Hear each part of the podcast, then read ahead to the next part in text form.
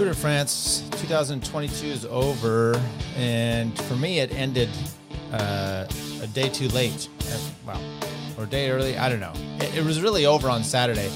Sunday, um, very disappointed all around. We're going to talk about it, but then we're going to do a little recap of the 2022 Tour de France. This is the Between Two Wheels podcast. Tyler Yonke, episode 266. Hope you're having a good Monday. Thanks for joining me. Yeah, we, we slogged through it. I don't think I missed a, a day. I mean, I did some, I skipped a day and then I, I did like two stages at once on a rest day, I think. Pretty much hit them all. I mean, this is this is actually I, I even when I was really doing this podcast. I mean, when I cared, um, I didn't do this much, but I just have this. I have the system down now. Um, I do. I'm doing all. I did all these live as well. So I hope if you were able to join me in my erratic times, you got to subscribe. You got to hit the notification bell. You never know when I'm coming at you. And then um, we just put them out. I, I have the system. I do them live, and then I can be able to download that. Do a little, not much audio corrections. Post them out. Bam, bam, bam. Thank you, ma'am and we're good to go. So the day started out uh, Sunday um, before the men's race. There's the women's race and I've looked at it. It's I think eight stages, and they are going to go. They start in Paris, so they did the the stage there. And by the way, I, I don't know that I could watch all of these races. Um, I definitely am going to watch the last one. That's up the Planche Belfi, the Super Planche. That's that should be pretty good. Uh, I don't even know how long that that race actually is. Hopefully, it's not a long race. Um, but I can't watch like the the one in the Champs Elysees. It was um, I, I don't like to see sprinters sitting down it's that's a little boring to me. And actually, the men's was boring too. Um, you know, that first whole time they're taking the pictures. Okay, it's cool. Oh, they have all the Danish riders out there. Cool. Um, they should have had all. They they missed some opportunities though. They didn't have all the Americans. They should have had multiple combinations, like uh, all the riders that tested positive but were still allowed to go for COVID. Uh, other ones that had all crashed, maybe uh, maybe a picture of all the ones who had never crashed during this race um, a race, uh, a picture of all the guys who never got in a break. Joe Dombrowski. Um, you know, we could, and the, and the, list can go on. It's there's many factions of, of different stuff. So the race comes down here. They're they're out there. There's guys trying to get off the front. Blah blah blah. Um, they come into the last you know lap section there. The, the the finish has been extended a little longer. It used to come around the last corner and you'd kick it from the corner, but they've extended it, and it makes all the sprinters kind of act weird, and they did. Um, they missed the the timing on it. Uh, Sagan said he dropped his chain. He also said that uh, Jakobsen was in front of him and he dropped his chain. But um, Quickstep wasn't doing much of a lead out. They've been kind of disappointing. I mean, they, they go one, two, stages one and two, and then they just shit the bed for the rest of it.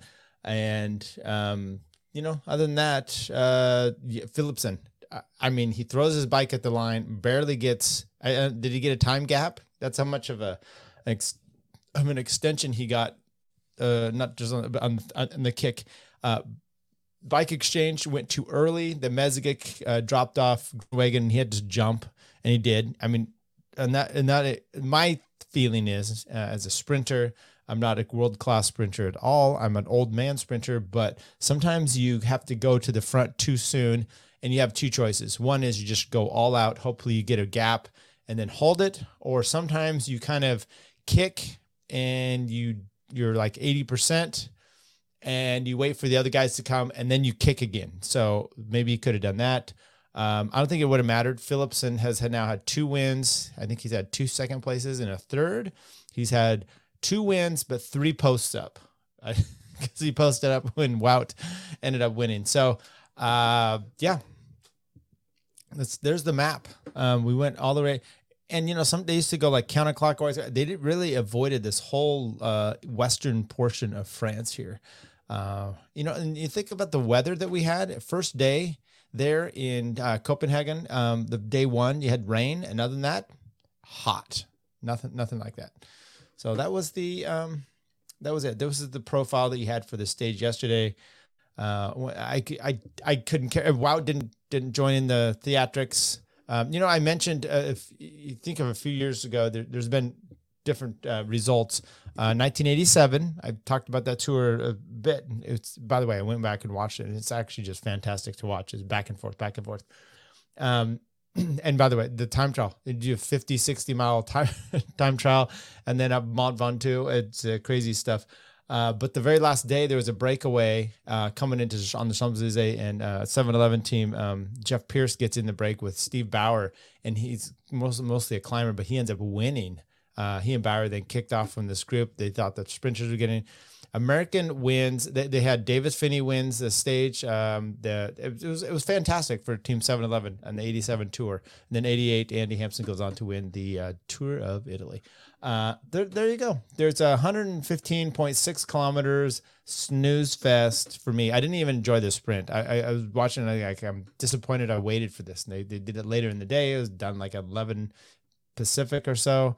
Um, almost at, you know nighttime there in France, and um, it just it was kind of it was uneventful.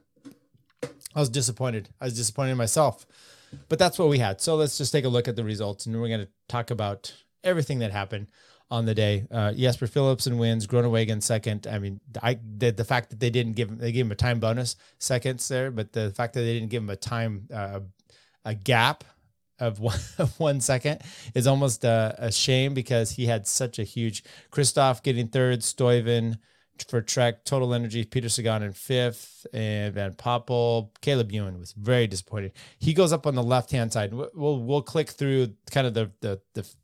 Um, maybe we should just do that right now for GCN. Uh, but Caleb Ewan ends up trying to go up the left hand side, and he just doesn't have the power to do much of anything. So they're gonna talk about the race, recap yesterday. Uh, well, or the day before there, where Wout uh, ends up getting it. And you know, if you watch Jonas there, he sits up uh, the last you know 500 meters or so, and who knows, maybe he would have got the the win. Uh, the whole team seemed to be pretty emotional and excited about things. They started out in this um, stadium. They're gonna take the here's the route. Okay, then it's all the the pomp and circumstance. No one gives a crap. Uh, it was uh, once again I'm gonna bash on it because it's boring as hell.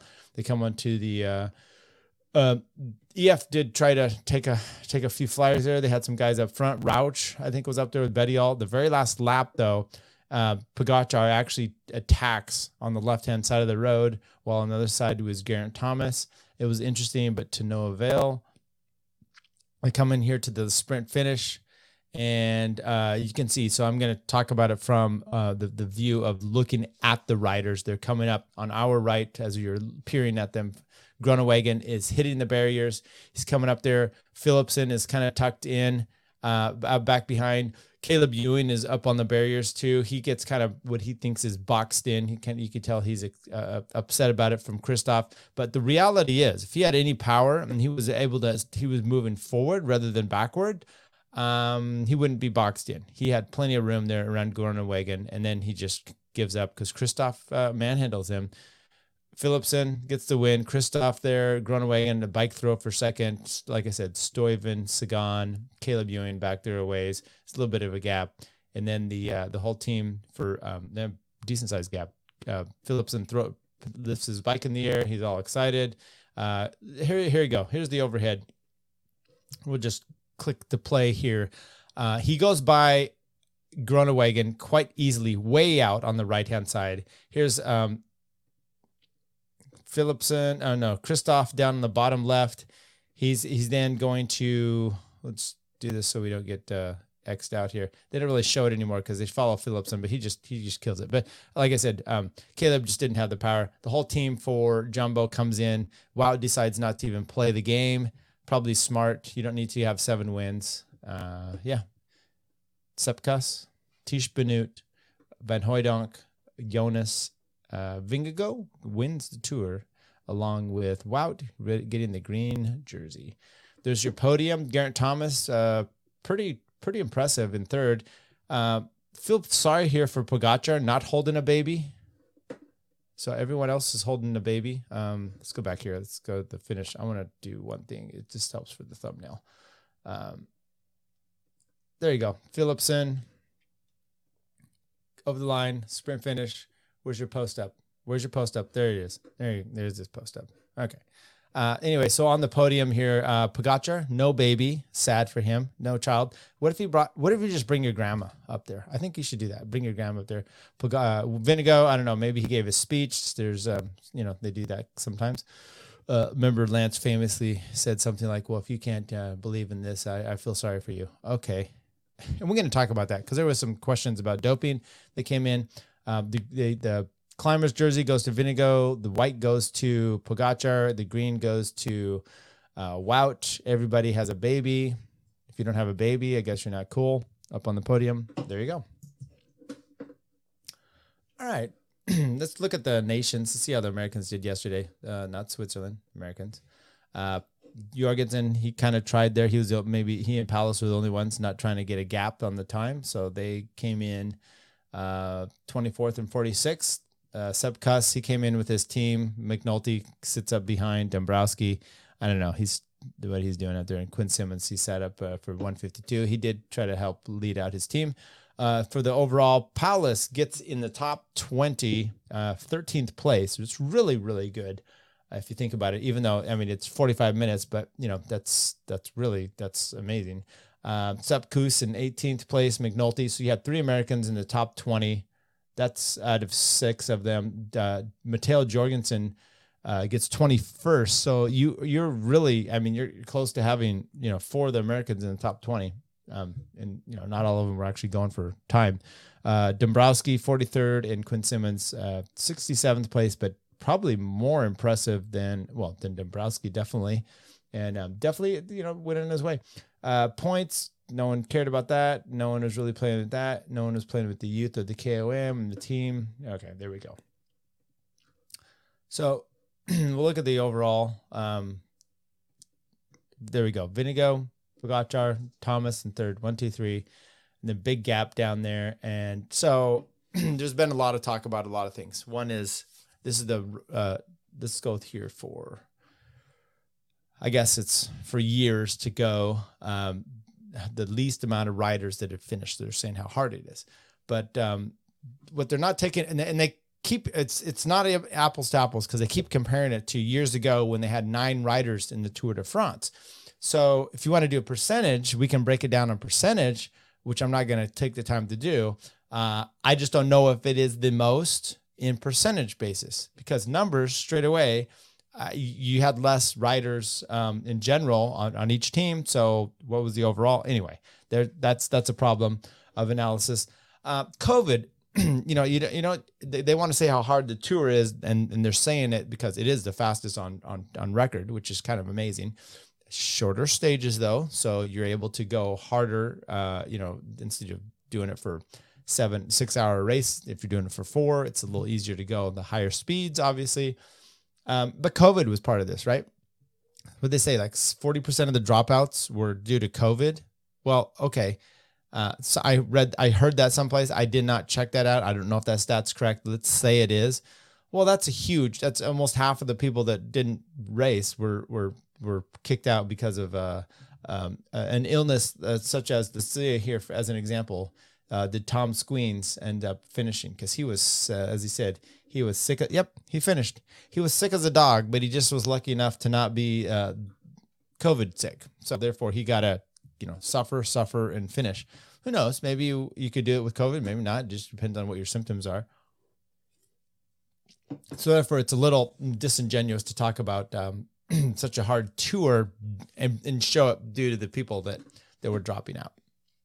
Okay what I think I'm going to do here with the tour, I'm going to go stage by stage, and we're just going to talk a little bit about each of them. So stage one, it's a prologue. It was wet. Stefan Bissegger falls twice. He had a really shitty time trial uh, prologue. He had a shitty time trial on stage 20 as well. He just quit. He said it was too dangerous. Didn't have a bottle. Gears um, went into um, crash mode. So, but you had Yves Lampaert winning it. You had Pogacar looked pretty good. Wout looked pretty good. Geraint Thomas wore his vest or gilet, as they call it, and um, so that was pretty disappointing for him. But um, Quickstep: they take their first yellow jersey of the of the state of the tour, and they take their first uh, stage win. But then they fall out right back up on stage two. Jakobsen gets the stage win in Denmark once again.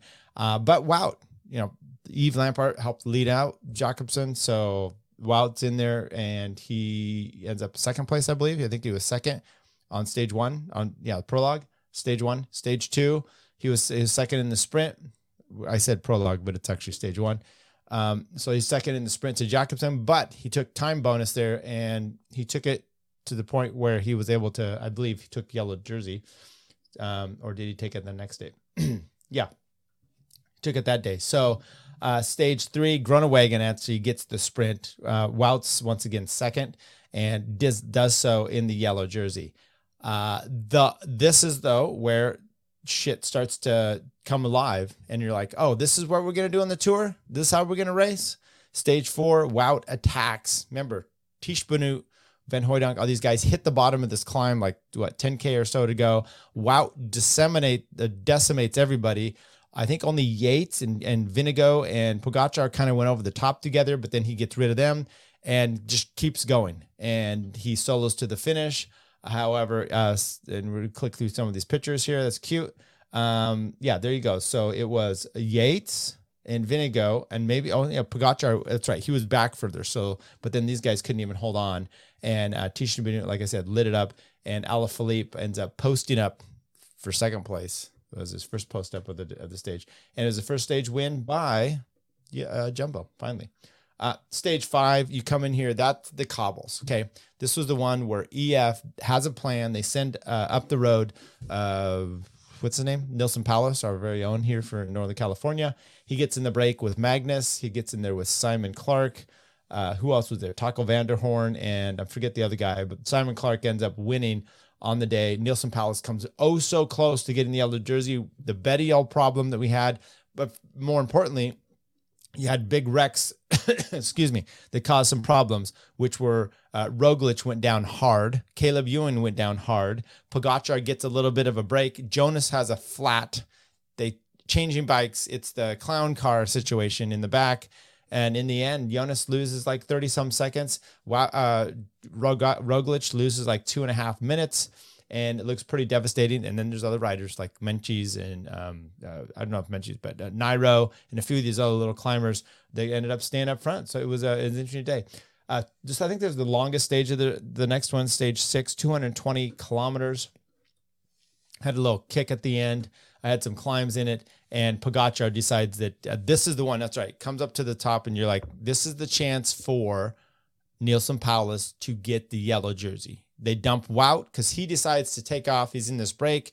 The break comes back. They dump him. Now it's great. And it's like this four, this little what two and a half, three kilometer or so climb up to the finish.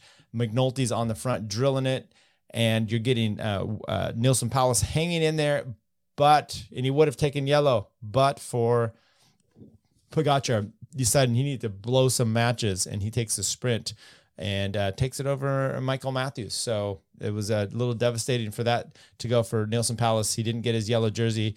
A little bit of a time gap there, I think, as well. But um, this is when they passed uh.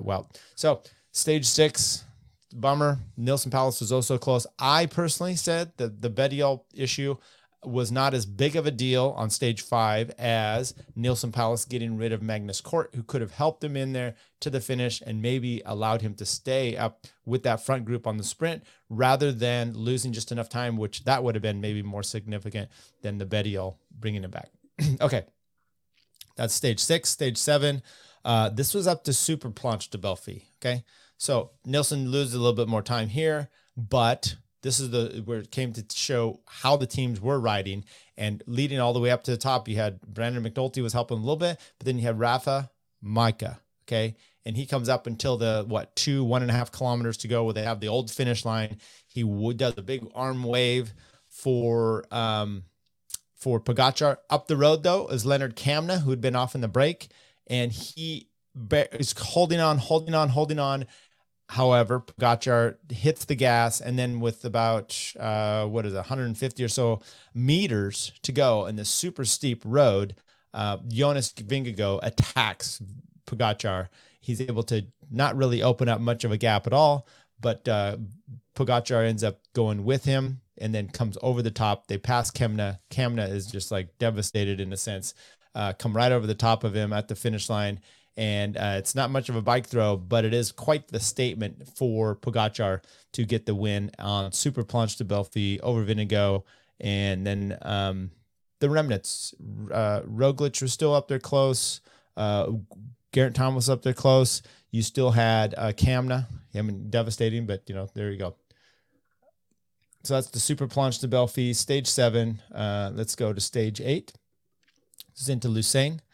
And um, there you go. Wout. He decides that he's just going to light it up and he's going to win it. And he, and he gets a stage win. So he gets his second stage win. The Jumbo Visma rider further enhanced his green jersey hopes, no longer in yellow. That's off into Pogacar land. But uh, Michael Matthews gets second place once again. He's like, I got second to Pogacar. Now I got second to Wout. Now, this is a similar finish to the one that Wout uh, when uh, won and took the yellow jersey, and there was complaints maybe you know he should have hung on. Yeah, but you know he's Wout and he's doing what he's doing, and he's out there getting green green points, and he's uh, trying to win. I think he, the the the day prior, the the few days prior, he was in that break with. Um, our buddy Quinn Simmons and Quinn's like he and he just rode Quinn off his wheel and he's like yeah this is amazing okay so that was stage eight now we're going to stage nine Portes du Soleil uh, this was our buddy Bob Jungels punches the air after winning stage nine. Yeah, he gets off in a break and does some amazing work and uh, held off the field, held off uh, Pinot, and um, looked fabulous out there. So uh, good for him. Good for AG2R. They finished with three riders, so AG3R. I think is what they call it. Uh, he remember he had started the race with COVID and um, was able to go because his load wasn't that big. That was stage nine. Stage ten to Megève. This is where um, EF finally gets their uh, their win. Remember, Magnus Cort had been off the front uh, all in Denmark, and he was accumulating the points for the King of the Mountains jersey. Uh, then he gets in a break here. Uh, was this Nick Schultz, and he ended up Pogacar loses time in the overall classification as breakaway rider. Kamna moves up to second. Yeah, Kamna gets up the road once again and but Magnus Cort does an amazing job here. Bike throw gets the the win over uh, I think it was Nick Schultz of EF. Um, in the young jersey there would be um. Uh, 25 rider breakaway. They gained enough time to see 21st place Lennard Kamna briefly have the virtual Malion. Luis Leon Sanchez led out the sprint, shattered breakaway, uh, snuffed out by Schultz and Cort, who burst clear to contest the stage win, even gained 100 meters gain. Okay. Uh, that was stage 10.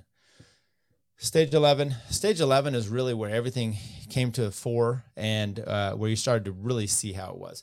This, though, look, uh, when you look at the, the, the tour coming off of the, the, at the end and you're, you're, looking back, you go, okay, maybe it wasn't as dramatic as it uh, could have been was pretty good, good racing the whole time. And you're like, oh, you know, Jumbo just dominated, kind of like the days of Sky, but they didn't. This is this was where they played it differently, and they played to different strengths. They may have to change their tactics going forward, but this was where um, on the was the Galibier, uh, you had Vin, uh, Vingegaard and Roglic just attacking over. It's 60k to the finish, okay, 65, and they're just going one, two, counter, counter but that's where they played into the ego and the whole race strategy of Pogacar. I had said before this tour starts, I'm like, yeah, it's one thing to have a dominant team and to go one two, but when that other rider just wants and he's stronger than both of you, and he just decides to go up the road, it doesn't matter if you're counterattacking each other, he's just going to dump both of you, and that is what Pogacar thought he can do as well.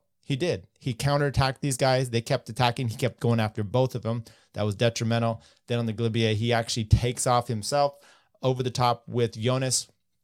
They go down, teams regroup, and then Jonas attacks him up the the Granon. He loses two and a half. He being Pogacar loses two and a half minutes. Devastating. He gets passed by uh, all the kind of riders. Nairo, I think, was second on the day and you had Geraint Thomas even coming by Pogacar. It was uh, something to behold, and it was quite the the taking it to him um, from the uh, jumbo team. That was stage eleven. Stage twelve. The next day, Alpe d'Huez won by Tom Pidcock of Team Ineos, former uh, Ineos Sky transition rider, whatever you want to call it. Was uh, Chris Froome gets third on the day. Uh, the jumbo team takes it to him. Sepp Kuss does an amazing job of the d'Huez for his team rider uh, Vingegaard, and you saw Vinigo not playing the game that Pogacar does. When you saw Pogacar trying to attack, not as strong, couldn't hold the lines, kept coming uh, back to Sepp, and um, on the day there was no no change in, in the race there. But you had a brilliant day by uh, Sepp Kuss, uh, Kuss on the Alpe d'Huez, along with Pidcock getting the win and Vingegaard doing well as well. Saint Etienne next day, Mads Pedersen uh, gets the win uh, in a little bit of a breakaway here, and it was uh, quite impressive. He was up there. Fred Wright takes second. Houle settles for third. Those two guys play an important role as well. But this was the day that you saw Quinn Simmons getting his rider, his sprinter into the break, doing a ton of work, then getting ridden out. And then Mads Pedersen, along with Filippo Ganna, was in there. Um, Stefan Kung was in there, and he takes off on this climb and just powers away. And only the two climber guys are the ones that go with him. But then, uh, of course, Mads was able to uh, basically throttle them at the end. Mende, I'm look, as I'm going through this, this is just exciting stages after exciting stages. This one was fascinating, maybe one of the best ones of the week of the, of the three weeks that we had. Stage 14 up to Mende. This came down to a big breakaway. You had EF in there, a big contingent of those riders. You had Roberto Urán, uh, Neilson Powless, Alberto Bettiol. Um, but Michael Matthews attacks with like 30, 40K, maybe a little further out there to go. A few guys go with him. It splits things up. They keep trying to bring it back together. Meanwhile, back in the field, you had Roglic hitting hard on the shredding the field out. He then retires out the next day, doesn't start the next day's stage. They come into the last climb on Mende, and it is an all for naught. There's still Michael Matthews still up the front. He's getting rid of the the riders that he had with him. Kron had been up there with him, and he flats before they get to the final. Uh, but behind is Alberto Bettiol. He kicks away from, I think that a 20 second or so gap still. He kicks away from that group, gets his way up to Michael Matthews. They ride for a bit together. He attacks him hard. Matthews holds two, three, five second gap, holds it, holds it, claws his way back with about a kilometer and a half to go. Attacks, goes over the top of Bettiol, comes over the top of the KOM now with like a 10 second, 15 second gap, holds his way down onto the airfield and is able to post up beautifully. It was one of the best fought battles uh, that I had seen out there. I think Grossgardner was one of the other ones as well, because you expect when Bettiol comes over the top of him, you expect that to just be the end. And I think um, ends up uh, third place or so on the day there. So uh, anyway, up to Mende. As far as the the, the group behind, um, it was a bit of a battle still. Everyone gets shredded out. Uh, Geraint Thomas is the best of the rest, and and it's just Pogacar and Vingegaard going up to the top. And once again, Vingegaard still tries to sprint uh, into Carcassonne. You get a sprint finish. This is uh, what last Sunday, and it's uh, Jasper Philipsen easily getting the win. And so good for the sprinters. You have nothing there for Caleb and a few of the others. Foix, this is a quite the emotional day. You had Hugo Houle uh, for Israel Startup Nation. Their second win, member Clarke got it on stage five on the cobblestones. He had then had to leave early because of, um, well, soon thereafter due to, I think, COVID. Uh, but Hugo ends up doing a great victory here for the Israel. Claimed his first professional victory on the biggest stage in cycling, winning the Tour de France stage to Foix from the day's successful breakaway. Um, yeah, so it was uh, it was really impressive to watch him. Uh, once again, you had our boy um, Matteo Jorgensen. He was up in the in the front there with him. Uh, crashed on the descent, trying to come down, uh, catch him at least on the descent, and he was not. He was just a little bit behind, uh, and uh, bummer for him. Uh, the next day into Peyragudes, this was a climb here, and you had Pogacar uh, saved his final blast for the closing 100 meters and won his third stage of the Tour de France at the summit of the Peyragudes. Jonas Vingegaard could not match the acceleration and finished on the adversary's wheel force. No change in the overall on that day. Uh, I do believe that was the day we saw Brandon McNulty come to the fore. He did what almost two climbs there. This was they only beat uh, Brandon at the final here, uh, when he took off by like 24 seconds. Uh, what 50k or so? Uh, Brandon McNulty on the front, just destroying the field. Everybody, Sepp Kuss included. Uh, it was uh, phenomenal to see the American uh, really to do that. But the next day, the next day was Sepp Kuss's turn, Wout's turn, and Vingegaard's turn, and the whole team for up to the Hautacam. You had early on, you had you saw Jumbo sending guys up the road. Wout was one of them. Uh, Tish, I think, was another, or maybe uh, Van Hooydonck, but they were then coming back. They come into the final climb. Sepp had done a lot of work on the penultimate climb. They come into last last climb. He's drilling it. Uh, Tiesj, I think Tiesj Benoot started that one. Then then Wout. I mean, sorry. Then um, Sepp Kuss uh, brings Wout, who had had a two minute lead with Danny Martinez, and I'm trying to remember the other guy up the road. They catch them. Wout then takes over, ends up destroying everybody but Vingegaard. Vingegaard then attacks, and uh, has been dropped. Pogacar ends up coming past Wout at some point. So you have Vingegaard gets a minute uh, over Pogacar and another minute, uh, which would be two over Wout. Wout holds on for third place on the day. And then this stage was really, um, it, it was, you know, the big final race day that you had there. Once again, a Danish rider winning on Hautacam, which had happened uh, previously with Bjarne Riis in 1990, I want to say four, or was it 96? 94, I think, um, when he rode up the big ring. And we've talked about that, Mr. Uh, 60. Uh, stage 7, 18, that was. Stage 19 into Cahors, you had Nathan, I'm sorry, uh, Laporte finally gets the French win from the 19th stage, uh, showing a lot of gum and excitement there over the sprinters. But you can, sh- and, and should have known when Philipsen is streaking out from behind everybody else, gets second place by a long way.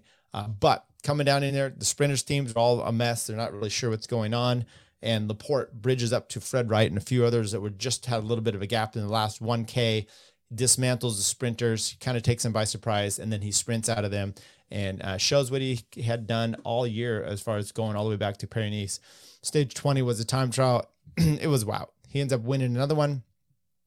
Brilliant on this uh, tour once again. I think he what had three uh, wins, uh, three four wins himself. No, three wins. Jonas had two, and then uh, Laporte had one. So last year he had three. He has another three. He gets the time trial victory here. Uh, puts everyone into the hurt locker, and they uh, they really can't do it. You had had Filippo Ganna starting out the day, then the big battles for the GC. You had a few guys going up and down on the day. Uh, Nairo going backwards, Meintjes going backwards, other some other ones moving up, Vlasov. Um, but as far as the the, the overall goes, um, no. And then we talked about this one, stage 21, snooze fest, but Philipsen gets a, a second win and a good showing there for Alpecin Fenix. Okay. Mike Woods had to leave the last day uh, due to COVID. I don't know if he really had any symptoms. Kind of bummer for him. Um, the Vingegaard, we talked about this the other day. He said totally clean. You have to trust us. So people, and I thought I would just talk about this real quick. Well, Van Aert's hat trick overshadowed by doping inquiries. Uh, so the the tour here has the press decided to talk about and ask them. He and Vingegaard on the last day there or the Saturday after the time trial, decided to ask both of them about doping, whether they've been doping. Um, and the podcast I heard, you know, with journalists, they're all proud of themselves for doing this. Um, Vingegaard, I guess, said, "Hey, we worked super hard. I no one on the team. He he he did the thing that I haven't heard any riders do, which is vouch for other riders. Uh, he vouched for the whole team that they're pretty much not doing it. We're just working hard. We're da da da da. Uh, we train better. We are more scientific than everyone else. We take team uh, altitude camps to a higher level than everyone has done. Uh, answer was, that's a shit question. So he didn't really want to. And then the, the press kind of came on that. Okay. So what what's my take on that, if you even care, which is what's the point? I mean, I get asking the question, but what's the point? Are they? Have you ever asked the question? And the guy's like, "Hey, I tell you what, I just I know I just won three stages here. I have the green jersey. Our team won six stages altogether. We won three jerseys at this thing. Um, yeah, we're we're I'm I'm loaded right now. I was I had a needle in my arm last night, uh, pumped full of stuff. I am just ripped. It's the all drug Olympics, and I am soaring. That doesn't happen. So in one sense, even asking the question is stupid, right? Because you it is kind of a shit question because you're not going to get if he is doping, you're not going to get a straight answer. If he's not doping, you just literally offended him, and I and, and then it's it's brilliant. All the uh, this is this is also the the hypocrisy in the in the in the, cycling world and the journalism. Uh, they all said which has some points to it. Hey, why doesn't Wout? Why doesn't Vingegaard and Pogacar, any of these guys, go talk to some of these managers and people that are on their team, ask them who were legit dopers in the 80s and 90s or in the 90s and 2000s uh, that are now working for the team. It's true. But you could even go ask, uh, I've talked about this before, you could go ask um, uh, Eddie Merckx. He was nailed for. De- it goes way back. It's not just this last era. It's era after era. Tommy Simpson. He was. Lo- Why do you think he he died going up the Ventoux? It's heat. Perhaps amphetamine. Something he was taking. Perhaps yes. I mean, it was. That's the case.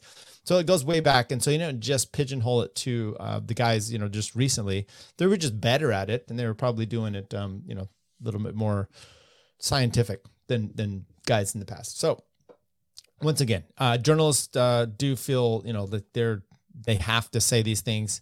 Um, they feel self righteous about saying them or asking these questions. Then they get an answer like that, which they're going to expect. Once again, you're not going to get, uh, yeah, I, I'm doping. So then you get, um, and so I mean, it, maybe the the the journalists, and I, I get it though. You feel like you got to do that. So maybe the journalists need to go about it just in a different way, which is just not really. I, I guess you got to put them on the record, but you could have done that at any point during this this race. You could have done it at any point during the year, but you've got to do it at the tour because that's where. And so then it makes it makes you know makes uh, headlines. Tour de France 2022. I hope you enjoyed it. I, maybe I'll check back in on the women's. I don't know. Um, I, I thought it was a fantastic race. Best part about the race that I feel is climbers. Two amazing climbers, the best climbers in the race. Got one and two.